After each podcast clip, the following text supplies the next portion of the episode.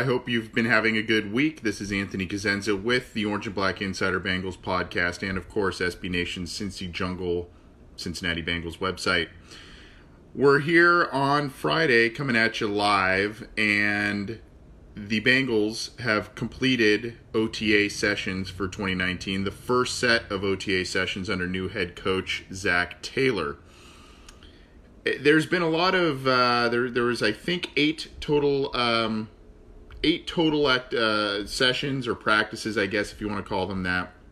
And while there's not a lot to be, uh, there's not a lot of stock to necessarily be be taken into these practices because they are done in shorts. There's not a lot of pads. It's basically helmets, jerseys, and shorts.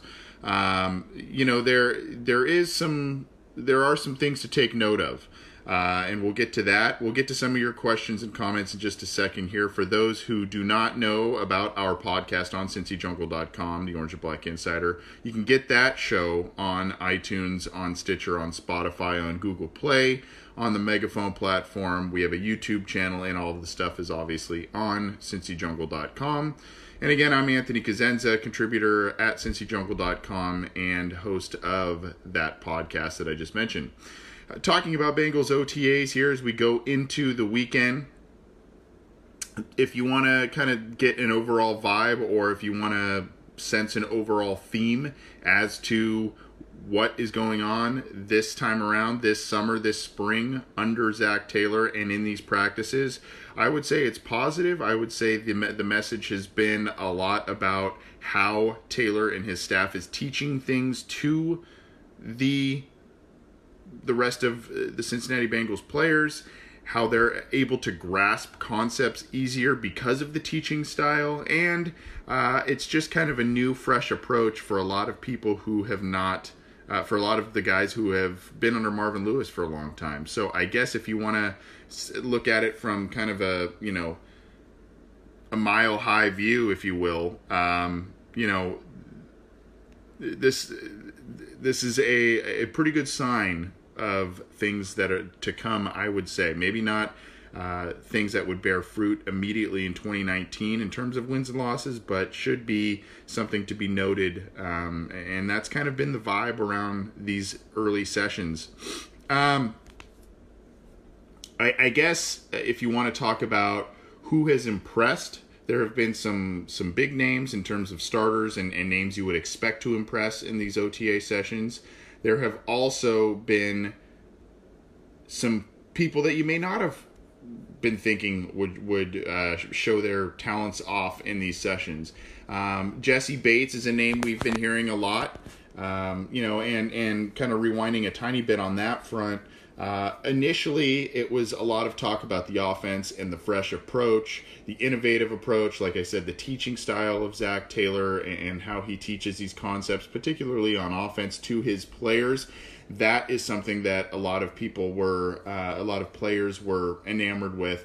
But as these sessions went on, it seemed as if the defense seemed to be playing a little bit of catch up and playing better and making more turnovers, creating more big plays as these sessions went on. So, you know, there, there's kind of a uh, there's kind of a, a, a I guess a you know positive negative with that. I mean, positively, you'd like to see the you like to see that the offense is changing and and you know not as stale, but you don't like to see what could be viewed as regression in these sessions by the offense.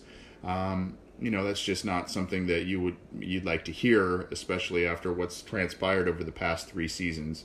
Um, but you also have to be encouraged because the defense played so poorly last year, had so many injuries. You have to be encouraged that things will be uh, th- things seem to be moving in a positive direction there um, on that side of the ball. There were some comments by folks about Lou Anarumo and um, and uh, you know his style of coaching. Uh, again, I'm Anthony Cosenza with CincyJungle.com and the Orange and Black Insider Bengals podcast. I'm going to try and get to some of these questions and comments here. So go ahead and leave yours in uh, this live Facebook feed here. We'll try and get uh, get to that, and um, uh, we'll we'll talk a little bit more here uh, for, over the next few minutes about the Bengals and how they've looked in OTAs. Now, I mentioned about some players who have stood out so far. Um, Jessie Bates has, uh, especially in these last couple of practices, has uh, really looked good. Has uh, been in, involved in a lot of turnovers. Um, you know, of course, some of the guys, uh, you know, Green and, and Dalton and, and whatnot. A lot of the main guys have, have made their uh, made their presence known as well. But some other younger guys have, have stepped up. I've heard a lot about Jordan Brown, this, the Bengals seventh round pick, the cornerback. He has been involved in a lot of different plays, a lot of different pass breakups, interceptions, things like that recently. Um, I, I also uh, saw that. You know, the Bengals, uh, the coaches are impressed with a couple of different uh, people as well.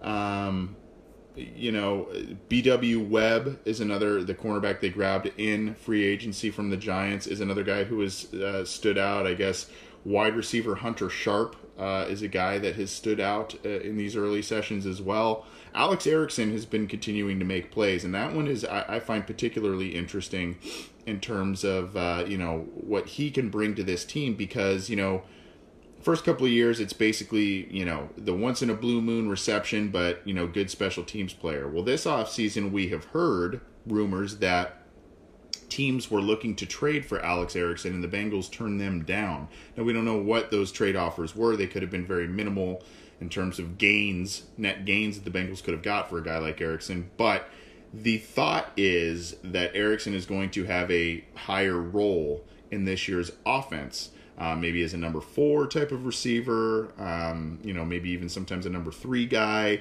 uh, at, at that position group. Just kind of depends, but that's kind of the prevailing opinion, and it it's kind of the, the fact that the Bengals didn't use a pick on a wide receiver this year kind of points to that as well. So, um, you know, that, that those are a few players that kind of stood out um, going forward. I see a question here from uh, Robert Hall saying, How does Finley look? Heard he was struggling. Well, if we're talking about, you know, these guys who have stood out and, and looked pretty good so far in the OTAs, uh, the first under Zac Taylor, there are a couple of people who have not looked good. Uh, all really all three of the quarterbacks have not looked that great. Now Andy Dalton has looked uh, obviously the best. He's had a lot of great moments.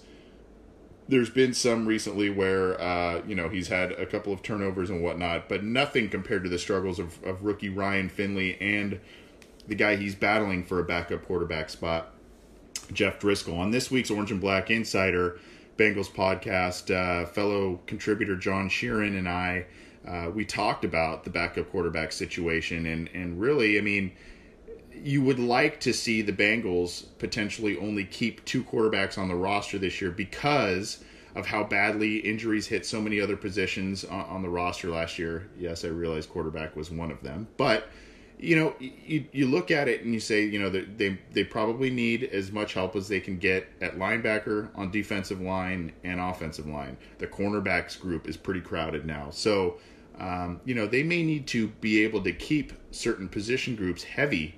Um, and, and, so keeping three quarterbacks is not may not be the ideal situation, even for a guy like Zac Taylor, who's kind of a quarterback whisperer. Um, you know, to me, I, I think it's Finley's job to lose because he was a guy that he was the only quarterback the Bengals brought in for a pre-draft visit in terms of the rookies. Um, obviously, they were not really enamored with the top, the, the, consensus top guys in this year's draft because they didn't take one. So, and they had opportunities to. Uh, and they, you know, when Finley did come in for that uh, visit and interview and all that kind of stuff, he apparently blew the coaches away with his knowledge and, you know the whiteboard tests and all that kind of stuff. So, you know, I, I I find it hard. I would find it hard to believe if Ryan Finley is not on this team's uh, on the final roster this year. But it has been pretty discouraging to hear some of the reports of his performances, Jeff Driskel's performances, even a little bit of Andy Dalton. Now, I saw something, I think it was from Jay Morrison of The Athletic, who was covering, he's one of the beat writers there. He had said that uh, earlier this week, both of the quarterbacks combined to be like one for five, with the only completion being a screen pass. There and the the incompletions were all either broken up or intercepted. So Um, and these are by the two backup quarterbacks, Finley and Driskel. So not good showings from those two. Um, and on that day of, of practice, uh, it it was the one time Taylor kind of stopped the session and brought the entire team together and addressed the team, uh, you know, and uh, kind of snapped him back into shape, I guess. But you know, I again, it's one of those things where, like I said earlier, there's positives and negatives to be taken uh, from this. You know, I mean, Finley's a young guy. Driskel, uh, limited snaps and, and, exposure in the NFL, uh, and you know you're seeing a defense that struggled last year that's potentially playing better. But you know Finley was the guy in this year's draft for Zac Taylor by you know most intents and purposes. He was he was the guy that the the coaching staff really liked, and he has not been playing very well at all. So that's uh, that's you know uh, from that question from one of our listeners there. That's kind of an update in terms of some people who have been struggling, and specifically Ryan Finley. Uh, Greg Smith asks, one of the biggest issues has been how the O line uh, has been the O line and protecting the quarterback. How has the O line looked? Um, my understanding is that the offensive line looked good early uh, and obviously, once the defense started kind of playing catch up a little bit in these OTAs, the offensive line, it hasn't been called out specifically, but, uh, you know, if you look at what happened Friday, um, there was some specifically, some specific noting of the defensive line being able to get to the quarterback. Um, you know, Zac Taylor said, quote unquote, they were playing like they were, their hair was on fire and uh, that quote, they did a nice job of getting to the quarterback. I'm happy with the job that the defense did. So, um, while that's not a direct indictment of, of the offensive line on the final day of OTAs, um, that is something that, um, you know, needs to be noted uh, and I think, you know, the, the, other thing too is Cordy Glenn was moved early and then he got out of the lineup. We still don't see Clint Boling anywhere because he's rehabbing an injury, so he hasn't been in the lineup. If if he is in the team's plans, I would assume that he is. Um, you know, you got a you got a rookie and Jonah Williams out there. You've got Billy Price who had limited snaps, or well, I shouldn't say limited, but you know, missed six games last year, so he's still finding his way as a second year player. Um, you've got Bobby Hart, who you know all of his ups and downs. He's only in his second year with this team and and first in this system. So there's a lot of uh, cohesiveness that needs to be built upon the offensive line, and hopefully that continues to to show going forward. Um, Jody Platt says, "How did Andy Dalton perform?" I just kind of talked about that. Dalton Dalton was pretty good from I think most observations. Uh, I think more recently there were some things that you know he he threw a little more turnovers and all that. But look, veteran guy. It's OTAs. I think he may be taking some chances or working some things out during these because it really doesn't mean all that much in terms of you know wins, losses, and stats and all that kind of stuff. So. Um, I wouldn't be too worried about Dalton. It's it, I am worried about the guys behind him though.